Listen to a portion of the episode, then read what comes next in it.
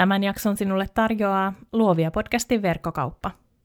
Näin loppuvuotta kohden, kun me päivitetään Luovia verkkokaupan tuotevalikoimaa, lienee otollinen aika kertoa sulle mun lempparituotteesta. Mä tässä podcastissa viittaan toistuvasti siihen, että sun taide kumpuaa sinusta.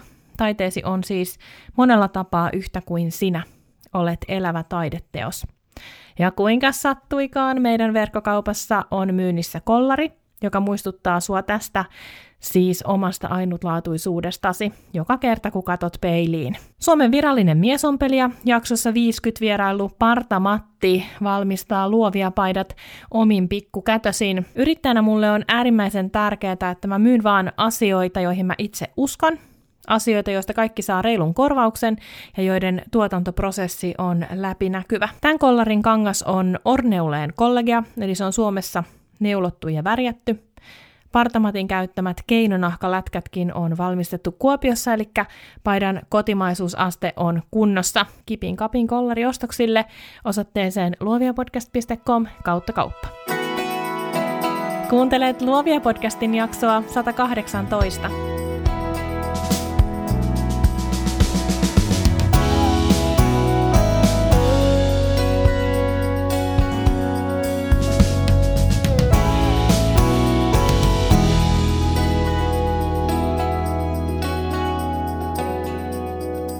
Tässä jaksossa tapaat luovan viestinnän ammattilaisen ja joogaopettaja Aurora Airaskorven, joka muistuttaa meitä siitä, että olemme riittävän hyviä. Me riitämme juuri tällaisina kuin olemme. Keskustelen Auroran kanssa niin uupumuksesta kuin rajojen vetämisestä, itselle ei sanomisesta ja asioiden laittamisesta tärkeysjärjestykseen. Aurora on kirjoittanut kirjan Riittävän hyvä, selviytymisopas työelämään, jossa hän jakaa omia kokemuksiaan, mutta miettii laajemmin myös sitä, miksi niin moni meistä kokee riittämättömyyden tunnetta, etenkin työelämässä. Aurora alkoi pohtia asiaa todenteolla oman loppuunpalamisensa jälkeen. Riittävän hyvä kirjan ydinsanoma onkin, että meidän jokaisen on opittava asettamaan rajoja omalle työnteollemme ja hyväksymään riittävän hyvät lopputulokset nyt jaksoon. Tervetuloa Luovia podcastiin Aurora Airaskorpi. Kiitos.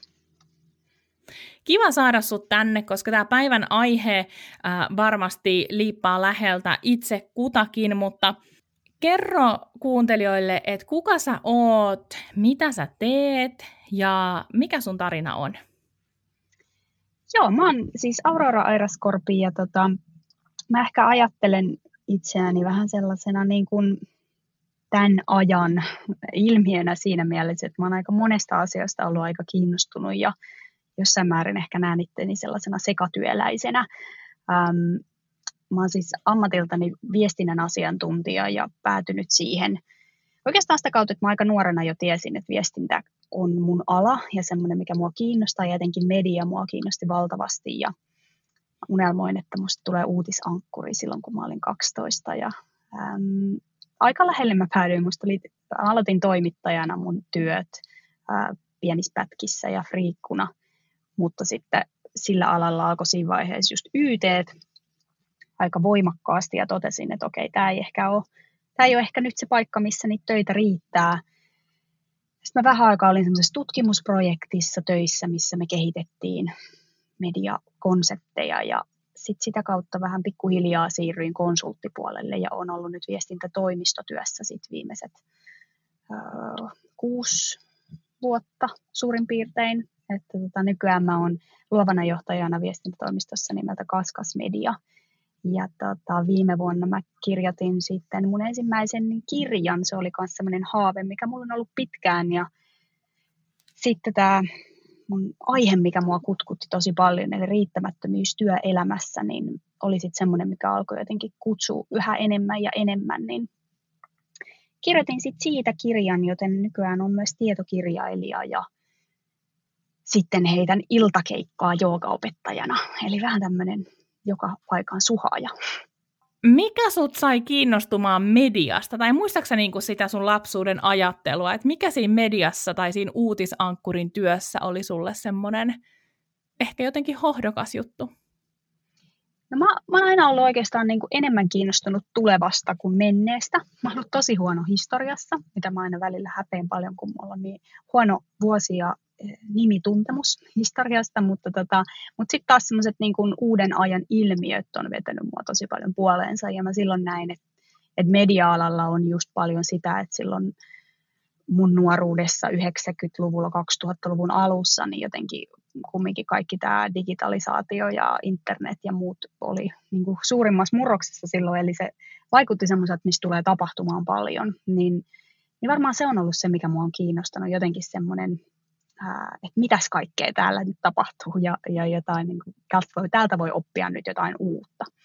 Niin se on varmaan ollut semmoinen, mikä on mua vetänyt puoleensa. Ja sitten myös semmoinen niin ihmis, ihmisläheisyys ja se, että pääsee tapaamaan ihmisiä ja haastattelemaan ihmisiä ja ylipäätään mä oon nauttinut siitä ehkä kaikista eniten kaikissa mun työtehtävissä ja yritän pitää sitä yllä tässä johtamistyössäkin, että pääsee välillä tekemään myös sitä, sitä puolta ja se oli myös yksi syy, miksi mä lähdin kirjoittamaan tätä kirjaa, että, että musta on ihana jutella ihmisten kanssa, jotka näkee maailman eri tavoin ja, ja pukee niitä ajatuksia tekstin muotoon tai jonkun videon tai tarinan muotoi jollain tapaa, niin se on aina vaan jotenkin kiinnostanut mua kaikki uusia erilainen. No miten tämä jooga tuli sulle kuvioihin? Se, totta kai silläkin on yhtäläisyyksiä viestintään ja vuorovaikutukseen, mutta miten sä löysit sen? Joo, mä oon myös aina ollut aika kiinnostunut niin kuin kaikista mystiikasta, just ehkä tämä sama uteliaisuus, mikä liittyy siihen uuteen, niin äm, liittyy myös kaikkeen semmoiseen tuntemattomaan, mitä ei ehkä ymmärrä täysin. Ja en tiedä, varmaan luonteelta niin mä aika pohdiskeleva jo luonnostaan. Ja äm, joogan mä oikeastaan löysin aika niin kuin konkreettisen ongelman kautta, että silloin kun mä opiskeluaikoina sain ensimmäisen oman alan työpaikan ja aloin tekemään istumatyötä, niin mun selkä alkoi oireilla sitten tietenkin siitä. Mä olin aiemmin ollut myymälöissä ja tämmöisessä niin kuin liikkuvassa työssä. Ja tota, sitten mä hakeudun joogaan, koska jooga auttaa selkävaivoihin, tiedetään, niin, ähm, mutta sitten mä huomasin, että mä sainkin siitä aika paljon enemmän. Ja se on oikeastaan ainoa harrastus, mistä on tullut mulle jotain paljon enemmän ja semmoinen elämäntapa. Ja ainoa harrastus, minkä parissa mä oon jaksanut niin pitkään, että nyt siitä on varmaan 12 vuotta, kun mä aloitin joogan. Ja mä muistan opiskeluaikoin, mulla heräsi jotenkin semmoinen ajatus, että, että jonain päivänä mä oon joogaopettaja ja viestintäalan freelancer. Ja musta tuntuu, että aika lähelle mä oon päässyt sitä, sitä jännää, mikä ikinä unelma se nyt silloin sit olikaan, mutta tota, et se ehkä kipinä siihen opettajuuteen syttyi jo aika aikaisin, mutta et varsinaisesti mä tartuin siihen vasta tuossa. Tässä oli 2016 muistaakseni. Ähm, jollain tapaa varmaan yhteydessä siihen, että se oli niitä aikoja, kun mä myös uuvuin työssä ja ehkä hain sellaisia niin kuin vaihtoehtoisia tapoja elää ja hain sellaisia asioita, mitä kautta mä oppisin niin kuin vielä enemmän ehkä rauhoittumaan ja oppisin sellaisia työkaluja, mitä voi antaa itselleen ja sitten ehkä myös muille. Niin siinä oli varmaan monta asiaa, mitkä vaikutti siihen, että hakeutui opettajaksi just silloin, mutta joku, jotain siinä on semmoista, mikä musta tuntuu ei ole päästänyt mua otteestaan. No sä et varmaan ainakaan ajattele silleen, että jooga jotenkin veisi sulta jotain, vaan se selvästi antaa sulle ihan valtavasti. Sä oot käynyt uupumuksen läpi ja silti sä ehdit tehdä töitä luovana johtajana ja sit sä ehdit vielä opettaa joogaa ja sit sulla varmasti on myös niin kuin kaikki muu elämä siinä. Miten sul riittää tunnit? Se on hyvä kysymys välillä. Mietin sitä itsekin ja kyllä mä niin kuin paljon myös olen miettinyt sitä, että ähm, mistä mä kirjassakin puhun, että onko siinä mun omassa moni, monitekemisessä kyse loputtomasta riittämättömyydestä vai onko siinä aidosti kyse uteliaisuudesta. Että se on semmoista niin kuin sisäistä dialogia, mitä mä käyn paljon silloin, kun mua alkaa kiinnostaa joku uusi asia. Että onko mä nyt tekemässä tätä sen takia, että, että mä jotenkin koen, että mun pitää olla jotain enemmän vai teekö mä tätä aidosta, puhtaasta halusta tähän asiaan. Ja siinä mä oon aika tarkka nykyään itseni kanssa, että mä en lähde tekemään jotain jostain syystä, mikä muusta kuin puhtaasta halusta. Mutta tota, ähm, miten riittää tunnit, niin mä sanon, että mä oon tänä päivänä tosi tosi hyvä semmoisessa ajan organisoimisessa ja äm, kehittynyt paljon rajojen vetämisessä. En mä sano, että mä oon täydellinen siinä vieläkään ja aina välillä tulee niitä kausia, milloin se tuntuu mahdottomalta, mutta mut kuitenkin sillä että näkee, mitkä asiat tässä arjessa antaa mulle ja silloin mä voin tehdä niille aikaa. Esimerkiksi se, kun mä lähdin kirjoittamaan tuota kirjaa näiden työnteon ja joogan opettamisen päälle, niin mä näin, että sillä on niin iso arvo mun hyvinvoinnille, että mä saan tehdä sen. Niin sitten mä mukautin sen arjen sen mukaan. Esimerkiksi otin kuukauden vapaata töistä ja äm, suunnittelin arkea niin, että mulla oli yksi päivä viikosta arkivapaa siihen kirjatyöskentelyyn ja niin kuin, rakensin niitä palikoit sitten semmoiseen suuntaan. Sun kirjan nimi on Riittävän hyvä. Milloin sä oot itse kokenut viimeksi ihan semmoisen niin fyysisen kokemuksen ja tiedostanut ajatuksen, että hei, tämä on nyt, tämä, mitä mä nyt tämän tein, niin tämä riittää? No varmaankin tällä viikolla musta tuntuu, että joka päivä melkein töissä mä joudun tekemään ja kokee sen tunteen, että mihin mä lopetan jonkun asian tekemisen. Ähm, mun työ on aika projektiluontoista ja mä teen tarjouksia ja projekteja ja ähm, sekä itseni että muiden puolesta välillä päätän, että mikä riittää. Niin en mä tiedä, musta tuntuu, että se on semmoinen jatkuva, että se ei ole ehkä niin yksittäisiä edes, vaan että se on semmoinen jatkuva keskustelu myös siitä, että, että tämä sähköposti on nyt riittävä. Tämä, tämä tarjous on nyt riittävän pitkälle mietitty. Nyt se lähtee. Et varsinkin silloin, kun on kiire, musta tuntuu, että se korostuu se taito myös päättää, että on nyt riittävä. Tämä saa mennä, koska pitää tehdä päätöksiä. Joo, ja suurin osa kuuntelijoista on on yrittäjiä ja todennäköisesti yrittäjiä. Musta tuntuu, että jotenkin siinä pestissä korostuu myös siis se etu, mikä on, kun pystyy tekemään nopeita päätöksiä, tai kun pystyy laittaa vaan sähköpostin, että tämä sopii, terveisin Nani. Et se on jotenkin siis mulla on ollut semmoinen silmiä avaava seikka just tässä niin kuin sähköpostitekniikassa, siis se, että aina ei tarvitse aloittaa, hei, kiitos viestistäsi, toivottavasti voit hyvin, vaan joskus voi vaan mennä sille niin kuin ok, ja sekin on ihan, ihan ok. Kyllä. Joo, toi niin kuin tietynlainen tyksähtelevyys sähköpostissa, että se ei ole aina niin viimeistelty, on mun mielestä tosi hyvä ja tärkeä havainto tämmöisessä maailmassa, missä meillä on tulee viestejä enemmän kuin mitä niitä ehtii lukea tai vastata niin kuin lyhyen ajan sisään, niin, niin se, että et välillä ehkä niin kuin semmoinen, varsinkin jos on niin kuin taipumus perfektionismiin tai asioiden viilailuun, niin, niin just toi, että ei sen tarvi nyt, että usein se riittää, että sä vastaat siihen itse asiaan. Ja mulle ainakin riittää, jos mä saan joltain vastauksen nopeasti sen sijaan, että se on välttämättä täydellisesti muotoiltu, niin asiat menee eteenpäin ja silläkin on iso arvo. Että sen muistaminen, että usein se tehty on parempi kuin täydellinen. Kyllä. Ja ehkä se on myös sen toisen ihmisen ajan kunnioittamista, kun hänen ei tarvitse sitä yhtä ok-vastausta yrittää metsästää sieltä 20 rivin keskeltä, että onko tämä nyt oikeasti, voidaanko me nyt mennä tällä vai vieläkö tässä on jotain säätämistä? Joo, ja tuossa ehkä hyvä myös niin kuin luopua siitä että ei aina tarvitse olla niin kuin ylimukava tai jotenkin kuorruttaa asioita myöskään sillä semmoisella niin kuin ehkä myös tässä voi liittyä semmoista sukupuolittunutta ehkä odotusta siitä, että, että naisilta saatetaan odottaa enemmän pirteyttä ja innostusta ja empaattisuutta. Että sitten taas onko enemmän ok saada mieheltä vaikka töksähtävä sähköpostiviesti kuin naiselta, niin se on mun mielestä semmoinen, mitä mä oon itse tarkkailu omassa semmoisessa havainnoinnissa, minkälaisia sähköposteja saa ja itse lähettää, niin yrittänyt myös niin poistaa semmoisia ylimääräisiä odotuksia siltä, että mitä pitäisi olla. Ehdottomasti. Mä oon ainakin itse huomannut sen, tai silloin kun mä rupesin kiinnittämään tähän huomiota, mä en tykkää lähettää tekstiviestejä, WhatsApp-viestejä, mä en tykkää tämmöisistä niin Messenger-keskusteluista tai mistään tällaisista, mä en tykkää puhua puhelimessa. Ja sitten kun mä aloin miettimään, että miksi mä oikeasti sit näen niissä ihan liikaa vaivaa, niin mä rupesin tietysti heti ajattelemaan, että no mitä muuta ajattelee musta, jos mä laitan vaan kiitos.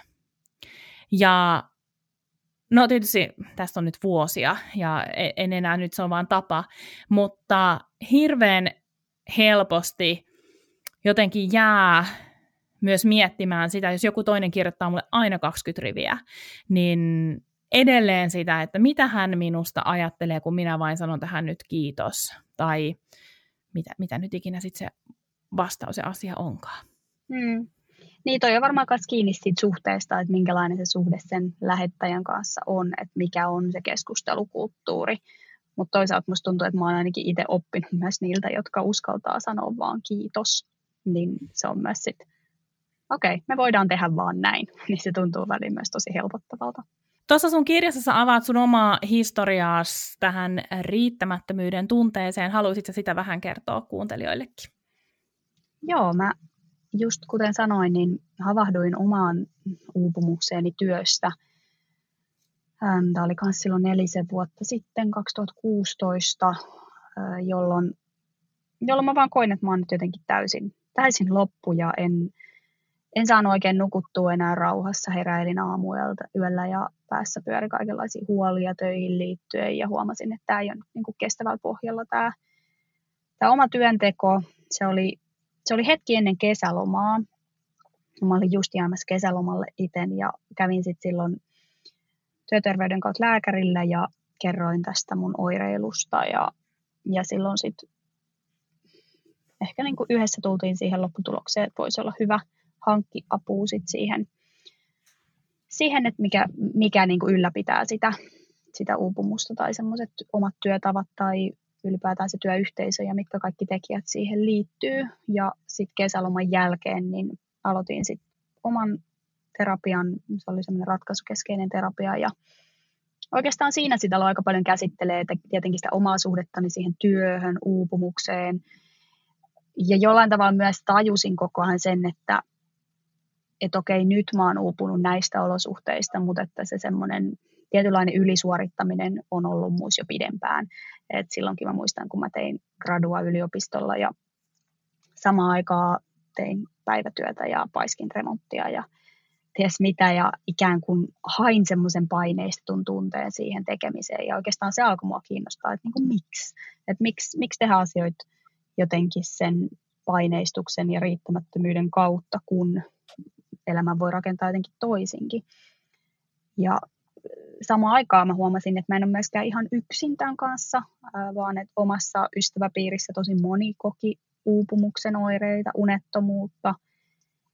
Ja sitä kautta mua alkoi jotenkin kiinnostaa tämä ilmiö isommin, että mä en ole yksin, vaan tämä on aika moni meistä, mikä tässä ajassa on, mikä meidän työyhteisöissä on, mikä meidän omissa tavoissa tehdä töitä on niin joo, tästä alkoi semmoinen useamman vuoden keskustelu sekä itseni kanssa että sitten aika monen muun kanssa siitä, että mitä tämä riittämättömyys on ja mistä se, mistä se on niin kuin tullut tähän meidän elämään. No miksi se on tullut meidän elämään? Mitä, mihin äh, lopputulokseen sä päädyit, jos sä oot päätynyt johonkin lopputulokseen? No siihen on varmaan aika monta syytä, jota, jota nyt siinä kirjassa ehkä sit laajemmin avaan, mutta että eri ihmisillä on tietenkin eri tekijät siihen, että mitä, mistä se riittämättömyys syntyy ja tavallaan minkälaista se on, että se voi jollain tarkoittaa huijariutta, eli tämmöistä, että kokee, että ei, oma osaaminen ei riitä tai että olen huijannut itseni tähän asemaan. Sitten taas jollain se voi näkyä nimenomaan semmoisen ylisuorittamisena, että koko ajan tekee vähän enemmän, koska pelkää, että ei kuitenkaan riitä, jos tekee vaan 80 prosenttisesti tai vaikka 100 prosenttisesti, että aina pitää tehdä pikkasen yli. Um, että mikä siihen sitten on ajanut siihen semmoiseen ehkä valheelliseen mielikuvaan siitä, että mitä pitäisi olla, niin, niin siihen on aika monia syitä, että, että se voi johtua osittain ihan tosi yksilöllisestä lapsuudesta ja siitä, että, että miten sua on palkittu. Että juttelin tätä kirjaa varten just muutaman psykologin kanssa siitä, että miten se perhekulttuuri vaikka, että onko suorituksista palkittu vai onko sua kiitetty ja silitelty vaan sen takia, että minkälainen sä oot ihmisenä, eikä vaan sen kautta, että minkälainen koulutodistus tai urheilusuoritus sulla on, niin se jo itsessään voi ruokkia meillä sitä semmoista ajatusta, että okei, mitä mun pitää olla ollakseni hyväksytty, mitä mun pitää olla ollakseni riittävä. Mutta sitten toisaalta onhan tässä paljon isompiakin äm, sen ehkä henkilökohtaisen ulkopuolisia asioita. Että mä toivoisin, että kun puhutaan riittämättömyydestä, niin puhutaan myös siitä, että minkälainen meidän yhteiskunta on.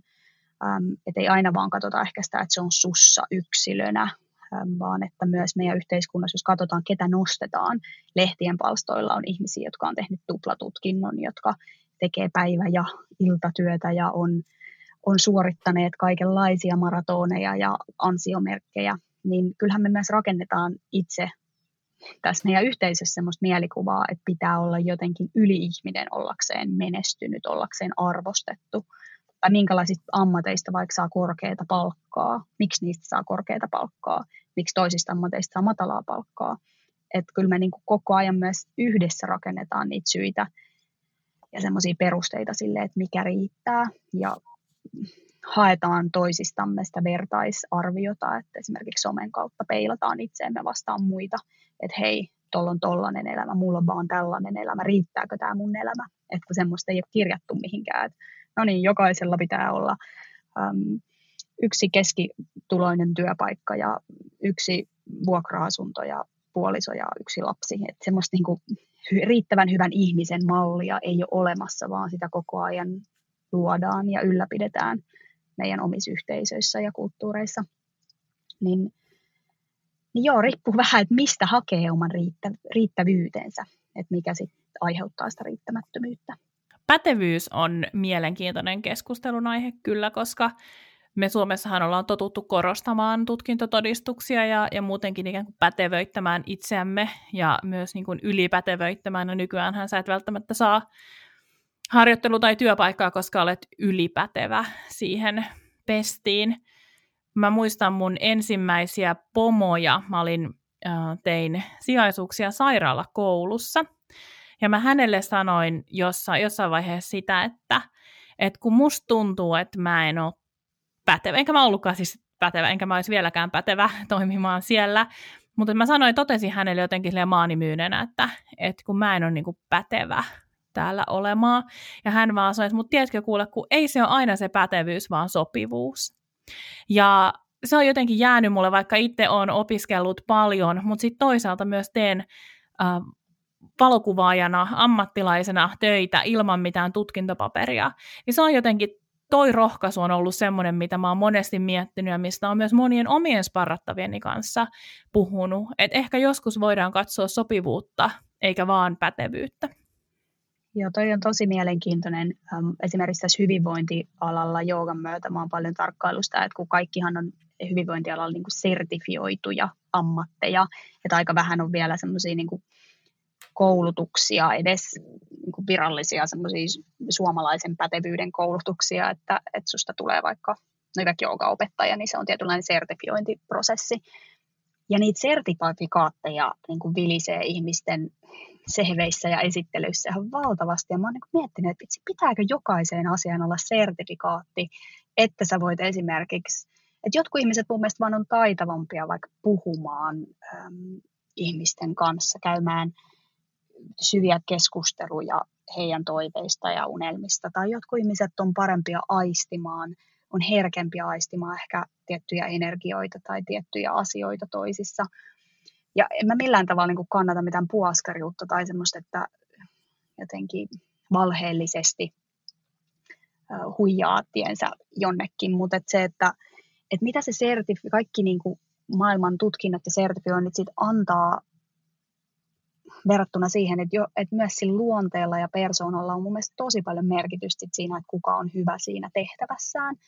Että, että se on tosi hienoa, että meillä on niin korkea, korkeat odotukset ja paljon niin kuin tieteeseen perustuvaa tutkimusta siitä, että mitä vaaditaan tiettyihin ammatteihin ja arvostan ehdottomasti meidän koulutusjärjestelmää, mutta samaan aikaan myös se semmoinen, että, unohtuuko välillä se semmoinen inhimilliset taidot ja niiden rooli siinä, että kuinka taitava sä voit olla jossain tekemisessä. Just toi perustyöpaikoillakin kuitenkin haastatteluissa painotetaan paljon muutakin kuin sitä sun CVtä.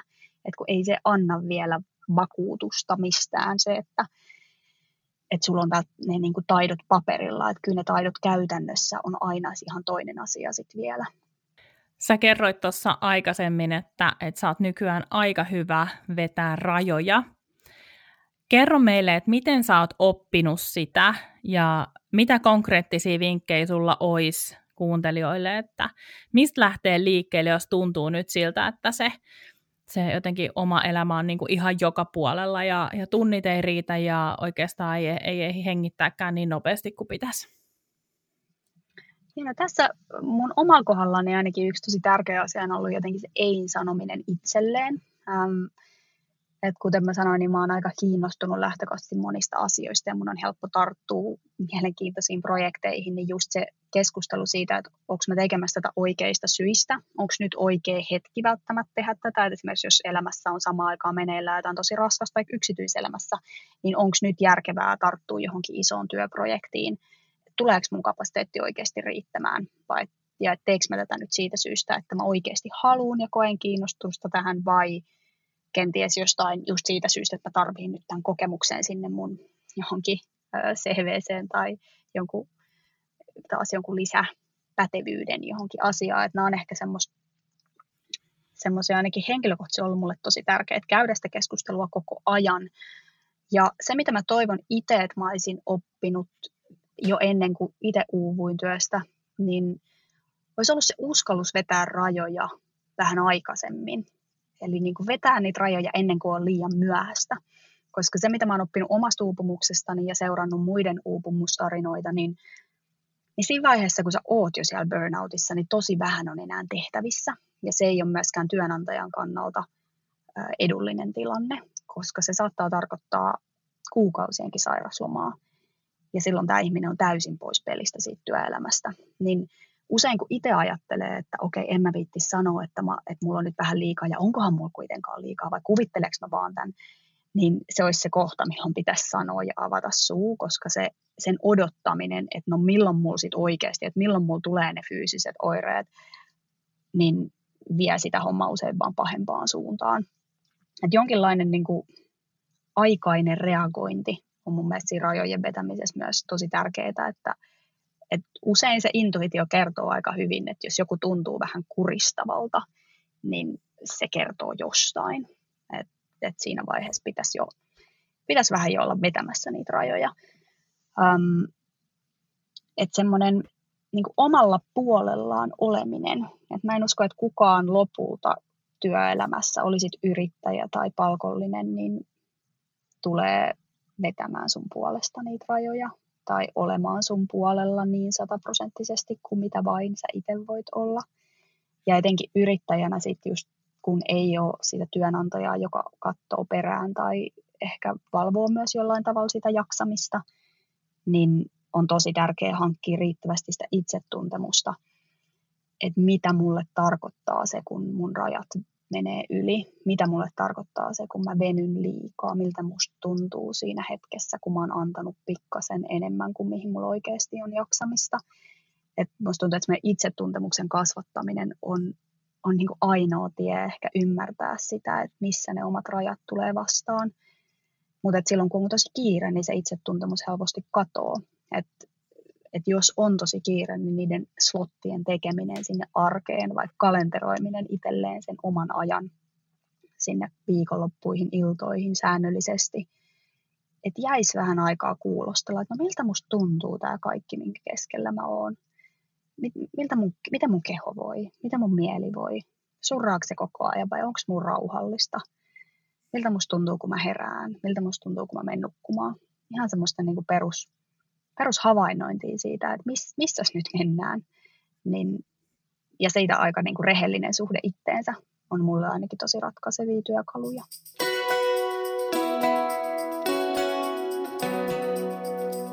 Yksi sellainen haaste, mikä, mikä on monilla taidella luovalan yrittäjillä, on se, että työ on usein aika projektiluontosta, eikä kassavirta ole välttämättä tasasta joka kuukausi, eikä välttämättä ennustettavaakaan. Ja se on mielestäni yksi semmoinen isoimpia haasteita, joka, joka horjuttaa niitä omia rajoja. Taloudellinen paine, me tiedetään, että se on tietysti ihan valtava stressitekijä, ja, ja ihmiset elää mitä erilaisimmissa tilanteissa, on vaikka yksinhuoltaja, jolla on kaksi lasta ja pitää saada leipää pöytään ja maksaa vuokra- tai asuntolaina ja niin poispäin. Miten sitä taloudellista painetta ja just tämmöistä projektiluontoista työtä, niin miten sitä voisi tarkastella niin, että sieltäkin löytäisi ne omat rajat eikä vetäisi itseään piippuun? Niin se on niin kuin ehkä projektiluontoisessa työssä, mä hyvin tunnistan ton haasteen siinä, että kun eihän ne ajotu mitenkään tasaisesti. Ja mun työ on aina ollut myös projektiluontosta, vaikka tota, onkin ollut palkollisena useamman vuoden, mutta et se, äm, mun mielestä ratkaiseva ehkä on se, että onko se kiire krooninen vai onko se tilapäinen tila. Et mua helpottaa se, että mä voin ihan hyvin painaa pitkää päivää viikon, kaksi, jopa kuukauden, jos mä tiedän, että no seuraava kuu on jotain muuta. Mutta se, että jos se lähtee näyttämään siltä, että jokainen kuu toistaa itseään ja että kysymys ei edes oikeastaan ole enää siitä, että, että sitä voi välillä ehkä niin kuin jopa luoda itselleen semmoisen illuusion, että, että ei mulla varaa sanoa mihinkään ei. Niin sen tietynlainen ehkä tarkistaminen tasaisin väliin, että onko näin, onko oikeasti niin, että mulla ei ole varaa nyt sanoa tälle asialle ei. Et, et se on myös vähän niin kuin pitkällä tähtäimellä aika vaarallinen tie, jos koko ajan ajattelee, että mihinkään ei voi sanoa ei ja kaikki tilaisuudet pitää ottaa. Että semmoinen, mä ainakin itse yrittänyt opetella paljon myös semmoista luottamusta elämään ja vaikka se niin voi kuulostaa vähän naivilta, mutta että, että se, että myös antaa asioiden välillä tapahtuu itsestään ja jättää tilaa sille, että, että ei niin pakkaa sitä liian täyteen vaan sen turvallisuuden tunteen takaamiseksi, vaan uskaltaa tietyllä tavalla mennä niiden nyanssien mukaan ja tulla sit sinu, koko ajan sinummaksi myös sen kanssa, että okei, nyt on epävarmempi hetki, mutta että se ei välttämättä kestä loputtomiin. Että pystyykö, pystyykö löytää sinne niitä aaltoja ja sietämään myös sitä, että vähän aikaa ei olekaan ihan täynnä se kalenteri tai ei ole tulotaso se, mikä se oli aiemmin. Että et just yrittäjän työssähän se on tosi tärkeää löytää se, tulla sinuiksi vaihtelun kanssa yksinyrittäjän painajainen ja autuushan on samanaikaisesti se, että, että pitää tehdä kaikki duunit itse. Se on, se on ihanaa välillä, kun voi jakaa resurssinsa ihan miten haluaa, mutta sitten myös se aiheuttaa monesti sen, että tuntuu just siltä, että kaikki jää vähän kesken. Miten sä omassa työssäsi, ja sä oot tehnyt paljon erilaisia asioita, ja tälläkin hetkellä äh, teet erilaisia asioita työksessä, Miten sä löydät sieltä sen fokuksen ja oleellisen, johon sä keskityt, joka sitten auttaa myös totta kai rajaamaan sitä omaa, ö, omaa tekemistä ja arkea? Joo, toi pystyvyys on, on semmoinen iso teema, että, että siinäkin on, on tavallaan on totta, että monet asiat joutuu tekemään itse yrittäjänä etenkin, että kaikesta ei ole varaa maksaa muille, mutta mun mielestä on tosi tärkeää myös määrittää omalle työtunnilleen hinta että jos joku asia kestää multa pitkään ja on mulle stressaava ja mä en ole ikinä tehnyt sitä, niin onko mun järkevää tehdä tätä itse? Entä jos mä maksan tästä jollekin muulle, niin onko se kuitenkin niin kuin lopulta mulle kevyempi vaihtoehto? Okei, se maksaa rahaa, mutta se ei maksa mun terveyttä. Niin sillä niin kuin muihin tukeutuminen oikeilla hetkillä on avain mun mielestä siihen, että löytyy niin omat resurssit menee sit siihen, missä mä voin olla parhaimmillaan ja missä mä pystyn antamaan itsestäni enemmän, koska sitten taas se, että jos mun resurssit menee johonkin asioihin, missä, missä mä en edes halua olla hyvä, niin mitä mulla on sitten annettavaa siihen mun päätehtävään ja siihen mun päärooliin vaikka jossain projektissa. Niin tämä on myös semmoinen, mitä, mitä mä oon, vaikka mulla on toiminimi, mitä kautta mä sitten oon tehnyt näitä mun kirjaan ja äm, joogaan liittyviä asioita ja ulkoistanut kyllä semmoisia asioita, mitkä musta tuntuu, että on vaan ylimääräisiä siinä mun kalenterissa, vaikka tämä tulee kirjanpitoon tai en ole kokenut niin tarpeelliseksi, että mä alan itsestä välttämättä opettelemaan tai jotain teknisiä verkkosivupäivitystyyppisiä asioita, niin miettinyt, että mihin mä oikeasti niitä mun vapaa-ajan tunteja sit haluan käyttää ja missä mä voin hankkia apua. Ja kosaa semmoisen verkoston myös ihmisistä, ketkä, ketkä pystyy auttaa Um, että jotenkin niin priorisoi siinä elämässä ne asiat, mitkä on tärkeitä ja mitkä on nimenomaan mun osaamisen kehittymisen ja mun oman hyvinvoinnin kannalta myös tärkeitä. Mä just itse asiassa kuuntelin semmoista podcastia, missä meidän kirjailija, valmentaja kuin Sherry Riley puhui siitä, että miten to-do-listat pitäisi räjäyttää. Että, äm, mä oon ihan samaa mieltä siitä, että to-do-listoilla niin kaikki näyttäytyy tasa-arvoisena ja sinne päätyy ihan kaikenlaista pikkusälää niiden isojen asioiden rinnalle. Um, ja sen Sherin teesi oli se, että, että pitäisi valita niin kuin pidemmälle aikajänteelle yksi, kaksi, kolme asiaa, mitkä on sulle oikeasti tosi tärkeitä. Ja jos ne muut asiat ei ruokin näitä kolmea asiaa, niin ne on automaattisesti pois. Ähm, et, et pitäisi oppia tunnistamaan se, että milloin NS-mahdollisuudet on pelkkiä häiriötekijöitä ja vie sun fokusta pois koko ajan niiltä asioilta, mitkä on sulle oikeasti tärkeitä. Ja tämä on mun mielestä tosi hyvä niin kuin semmoinen kysymyksen asettelu päähän siinä kohtaa, kun alkaa miettiä, että mitä mun kannattaa tehdä itse, mit, mitä asioita mun ylipäätään kannattaa tehdä tulevan puolen vuoden aikana, niin, niin miettii hyvissä ajoin, että mikä on tärkeää, mikä on pitkällä jänteellä tärkeää. Jossain podcastin jaksossa mä oon puhunut sellaisesta asioiden jaottelusta. Mä en nyt kuollakseni muista, äh, kenen, kenen se oli, mutta laitetaan jaksomuistiinpanoihin, ähm, jossa siis asiat jaotellaan tärkeisiin ja ei-kiireellisiin, tärkeisiin ja kiireellisiin, ei-tärkeisiin ja kiireellisiin, ja ei-tärkeisiin ja ei-kiireellisiin. Ja tämän ajatuksen mukaan ihmisen pitäisi pystyä keskittymään, käyttämään suurin osa ajasta tärkeisiin ja ei-kiireellisiin tehtäviin. Tärkeä ja kiireellinen tehtävä on, on semmoinen niin kuin paniikkitehtävä, ja se, se, ei niin kuin, se ei ole hyvä, että niitä on koko päivä täynnä. Ei-tärkeä ja kiireellinen tehtävä on jonkun muun homma. Se on todennäköisesti semmoinen, joka äh, joku ihminen yrittää varastaa aikaasi. Ja ei-tärkeä, ei-kiireellinen on täysin turha homma, eli ei tärkeä, ei kiireellinen. Ehkä se voi tehdä joskus, jos tarvitsee. Mutta että me onnistuttaisiin priorisoimaan meidän aikaa niin, että me saataisiin sinne omalle paletille niitä tärkeitä ja ei-kiireellisiä tehtäviä, jotka sitten todennäköisesti liittyy siihen meidän työn substanssiin. Just näin, että tunnistaa, että millä on väliä, koska kaikella ei voi olla väliä. Ja se on niin kuin iso teesi ollut mulle myös se, että että kun kaikkea elämässä ei voi tehdä satalasissa samaan aikaa, että koko ajan pitää valita, että no mihin mä oon valmis keskittymään nyt, on se sitten kotona tai töissä tai just eri elämäalueilla, niin jos mä nyt annan tälle asialle kaikkeni, niin se tarkoittaa, että toi toinen asia jää väkisinkin vähän vähemmälle. Et musta tuntuu, että se riittämättömyys syntyy siitä, että jos sä yrität ajatella, että sun pitäisi niillä kaikilla elämäosa-alueilla pystyä samanarvoisiin suorituksiin ja just kaikki asiat on ikään kuin yhtä tärkeitä, kun ei se, ei se vaan inhimillisesti mahdollista mun mielestä. Niinpä. No moni kuuntelija tietää flow-tilan ja tietää miltä se tuntuu ja musta tuntuu, että taidealalla äh, se, on, se on jotenkin hyvin läsnä. Ähm, kuvataiteilija saa inspiraation myöhään illalla ja kaikki muu jää. Valokuvaaja saattaa jäädä editoimaan kuvia moneksi tunniksi, vaikka pitäisi tehdä jotain muuta.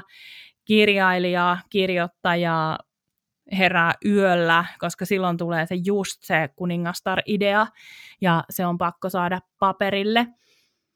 Mutta sitten tätä flow pitää myös pystyä suitsimaan, koska jos sille antaa vallan, niin sitten jää kaikki ne yrittäjähommat, tylsät hommat tekemättä. Olisi ihana tehdä pelkästään taidetta, olisi ihana vaan antautua joko siis flow tai laiskottelulle. M- miten pystyy tsemppaamaan itseään saamaan jotain aikaiseksi?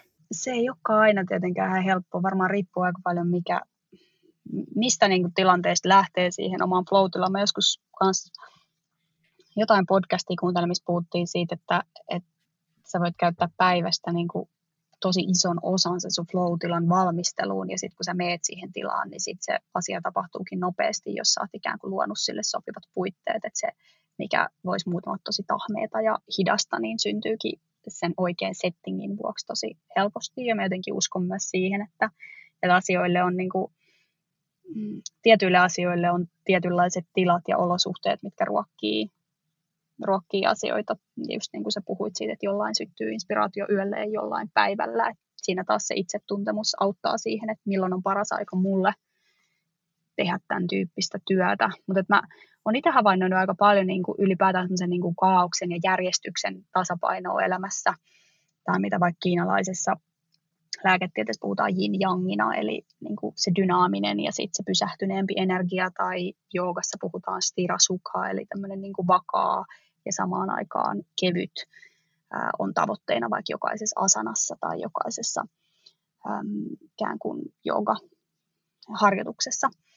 Äm, ja mun mielestä tämä pätee myös paljon tämmöisen niin kuin luovan työn ja toisaalta sen semmoisen niin organisoituneen työn, että aika harva meitä pystyy tekemään just pelkästään luovaa työtä ja kulkemaan niin kuin semmoisessa, en tiedä, tietynlaisessa ehkä haahuilun energiassa, hyvässä mielessä haahuilun energiassa, että me tarvitaan myös niitä järjestyksen elementtejä elämään, että et mun mielestä järjestys ei sinänsä ole luovuuden vihollinen, vaan mahdollistaja, että kun me saadaan se järjestyselementti hoidettua, niin meillä jää puhdasta aikaa sille luovuudelle ilman, että ne asiat ehkä painaa siellä takaraivossa samaan aikaan. Um, niin ehkä niin kuin näiden välisen tasapainon löytäminen on mulla ainakin itselläni se semmoinen jatkuva, että miten rakentaa arki niin, että siellä on niitä aukkoja molemmille. Ja toisaalta mä itse tiedän, että mä oon vaikka taipuvaisempi helposti semmoiseen niin dynaamiseen työskentelyyn. Ähm, tai vaikka mun niin kuin fyysisessä harjoituksessakin, niin aiemmin mä oon ollut tosi paljon tuntenut vetoa semmoiseen aika niin kuin dynaamiseen fyysiseen rasittumiseen ja sitten joutunut opettelemaan sitä pysähtyneempää energiaa ja sitä niin kuin pidempiä aikoja ja enemmän semmoista niin kuin sitä haahuilun taitoa. Öm, ja sitten taas mä huomaan vaikka jooga-opettajana sen, että sitten taas ne, jotka on tosi hyviä siinä niin kuin pysähtyneemmässä ja vaikka ihmiset, jotka on tosi liikkuvia luonnostaan, niin helposti hakeutuu sellaiseen aika pysähtyneeseen harjoitukseen myös. Et meillä on usein joku niin kuin luontainen taipumus jompaan kumpaan tapaan tehdä, semmoiseen joko niin kuin vakaampaan ja dynaamisempaan tai, tai semmoiseen niin kuin jotenkin ilmavampaan ja kevyempään, hitaampaan. Mutta usein se, mitä pitäisi vahvistaa, on se vastakohta. Että et silloin siitä elämästä tulee tavallaan niin kuin toimiva kokonaisuus, että opettelee sitä, mikä ei välttämättä tunnu helpolta ja puoleensa vetävältä, niin voikin olla nimenomaan just se tuki, minkä sä tarvit, jotta, jotta se niin kuin, toimii paremmin se kokonaisuus. Niin, niin tämä mun mielestä pätee tosi hyvin yksittäiseen, puhutaan sitten joogasta tai työelämästä tai mistä tahansa, niin se, että tunnistaa, mikä on itselle luonteesta ja hakee sille sen vastavoiman, niin silloin mun mielestä se niin kuin, tasapaino on jotenkin sopiva tai ehkä niin kuin hyvinvoin, mahdollistaa hyvinvoinnin parhaalla tavalla. Kuulostaa järkevältä. Ja toi oli tosi hyvä muistutus toi, kun sanoit niistä rajoista, että luovuus tarvii myös rajat, koska kuten ollaan aiemminkin tässä ohjelmassa puhuttu, että jokihan ei voi virrata ilman niitä rajoja. Muutenhan se on vaan löllyävä järvi, hmm. joten ihan superhyvä muistutus. He jutellaan hetki vielä äh, vertailusta tai oikeastaan riittämättömyyden tunteesta, joka tulee ulkoisten ärsykkeiden laukasemana.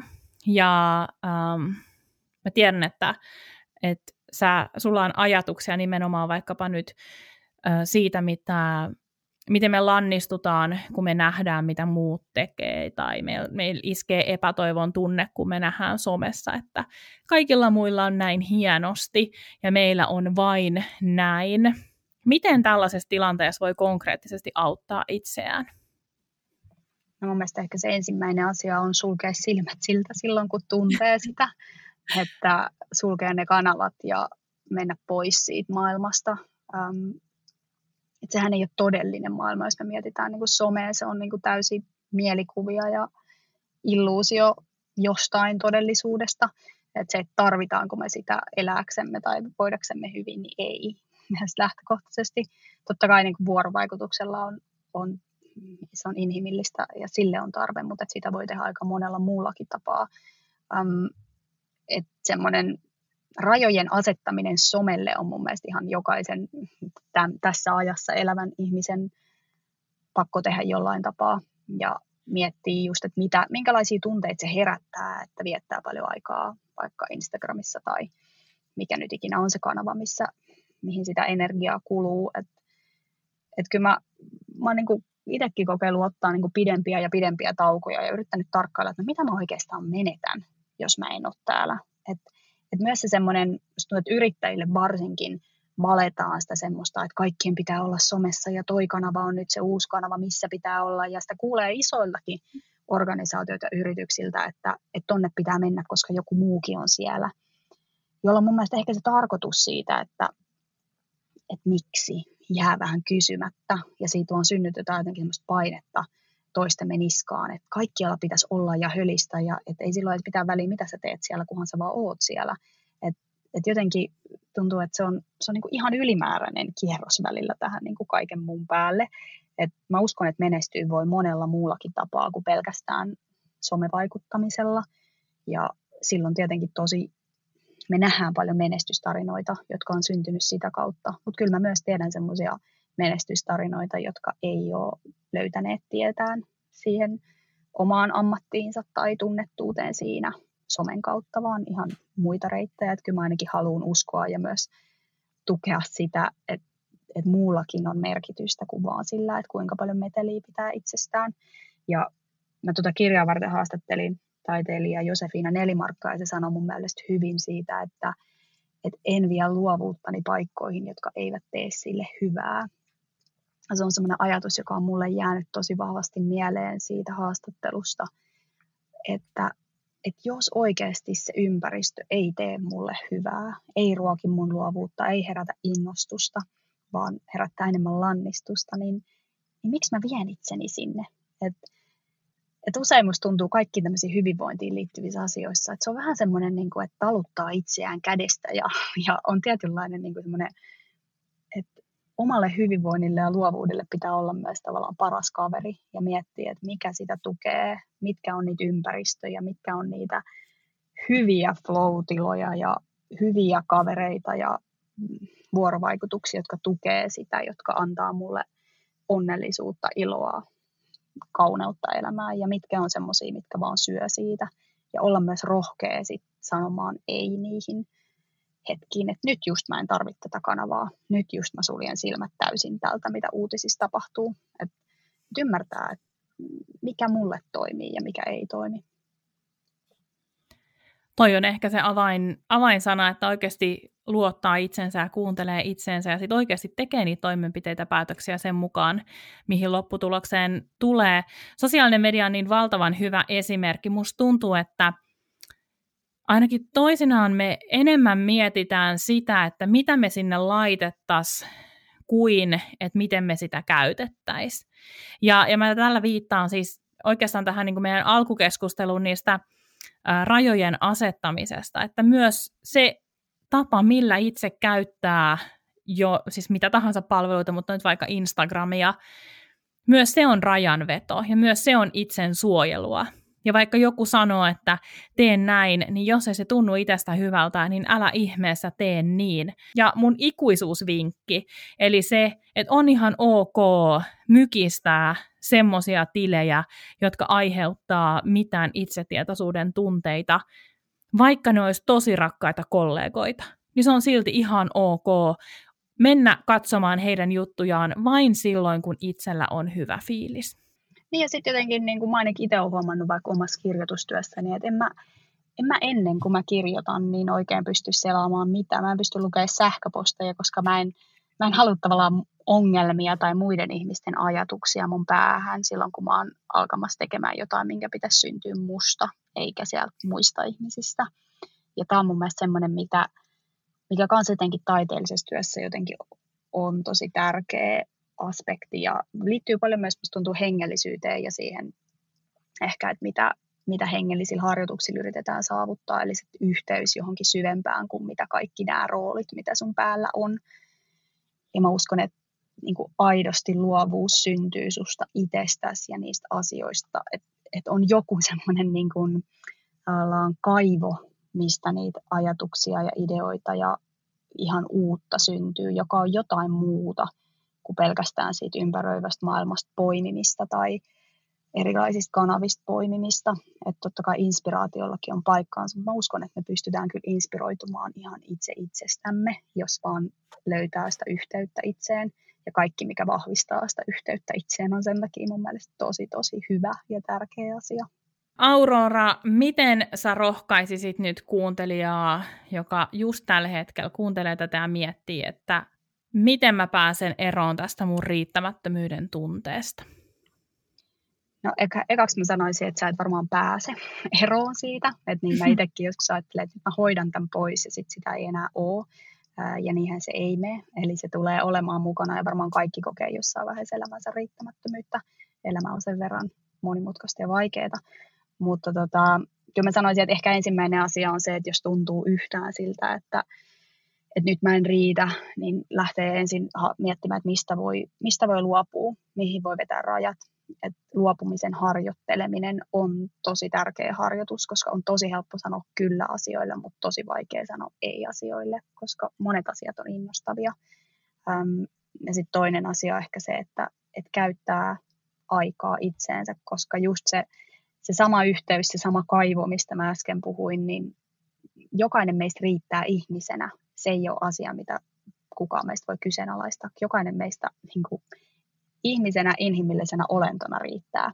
Että ne riittämättömyyden kokemukset tulee usein jostain meidän ulkopuolelta. Niin mitä paremmin saa yhteyden siihen, niin kuin, kuka mä oikeasti oon, mitä mä oikeasti ajattelen, mitä mulle tarkoittaa menestys, äm, niin sieltä mä uskon, että löytää tai saa kiinni siitä, että itse asiassa mähän riitän.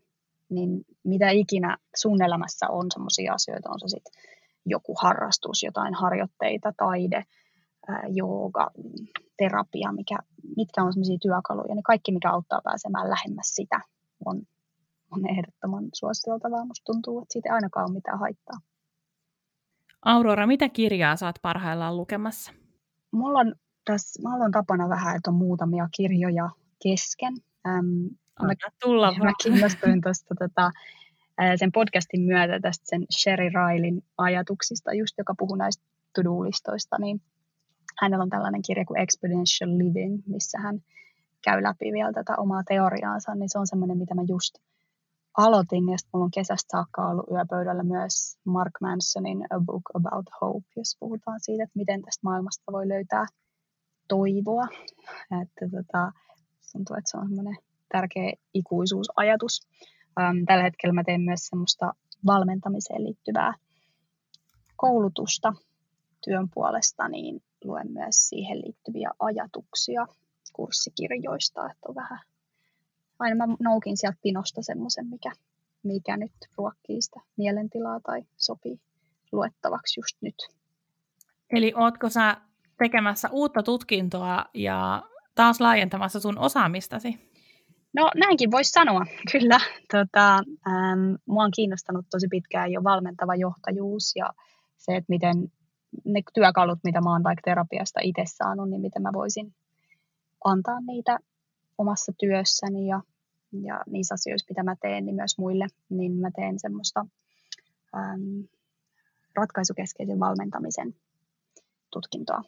Ja otan itse asiassa talvella jonkun verran harjoitusoppilaita vastaan, niin varmaan siitä ilmoittelen sitten omissa kanavissani tuossa talven kuluessa. Loistavaa. Kerro, mitkä on sun omia kanavia, eli missä sut löytää netistä? Joo, mä itse asiassa äm, pääasiassa päivitän mun blogit ja kaikki kirjoitukset. Mä kirjoittelen vähän eri kanaviin niin mun omalle verkkosivulle aurorairaskorpi.fi ja myös lähetän uutiskirjettä ihmisille, ketkä sen tilaamat sieltä saitin kautta, niin ehkä sitten vähän henkilökohtaisemmista ajatuksista. Ja LinkedInissä myös jonkun verran viestin vähän tähän työhyvinvointiin ja jaksamiseen liittyvistä teemoista, niin niistä kolmesta kanavasta esimerkiksi. Laitetaan jaksomuistiinpanoihin kaikki nuo linkit, niin sitten kuuntelijat sieltä löytää perille. Sulla on ainakin semmoinen nimi, että se ei ihan hevillä unohdu. Joo, mulla oli R-vika pienenä, niin se olisi tuottanut Oi. ongelmia elämässäni. Mun toinen nimi on vielä Raakel, niin saatiin korjattua, niin osaan lausua nämä mun kaikki R-kirjaimet nimessä tänä päivänä. Kiitos Aurora, kun kävit jakamassa sun ajatuksia ja mä toivon sulle kaikkea hyvää työhön ja sun opintoihin ja pysy terveenä. Kiitos samoin. Kiitos, että sain tulla. Kiitos, että kuuntelit tämän Luovia podcastin jakson. Luovia on puhetta taiteesta, yrittäjyydestä ja luovuudesta. Minä ja vieraani autamme sinua rakentamaan itsesi näköisen bisneksen, jota haluat vaalia, kasvattaa ja kehittää intohimolla eteenpäin. Mikäli pidit kuulemastasi, jatketaan juttua somessa. Löydät podcastin Instagramista at luoviapodcast ja minut tililtä Noni Annette. Liity myös Facebook-ryhmäämme Luovia Podcast Jälkihöyryt. Tosi faneille on tarjolla Luovia verkosto, jonka kautta pääset verkostoitumaan, osallistumaan miitteihin ja saat satunnaisesti lisämatskua minulta. Käy siis osoitteessa luoviapodcast.com kautta luovia viivaverkosto. Ai niin, ja muista tilata podcast.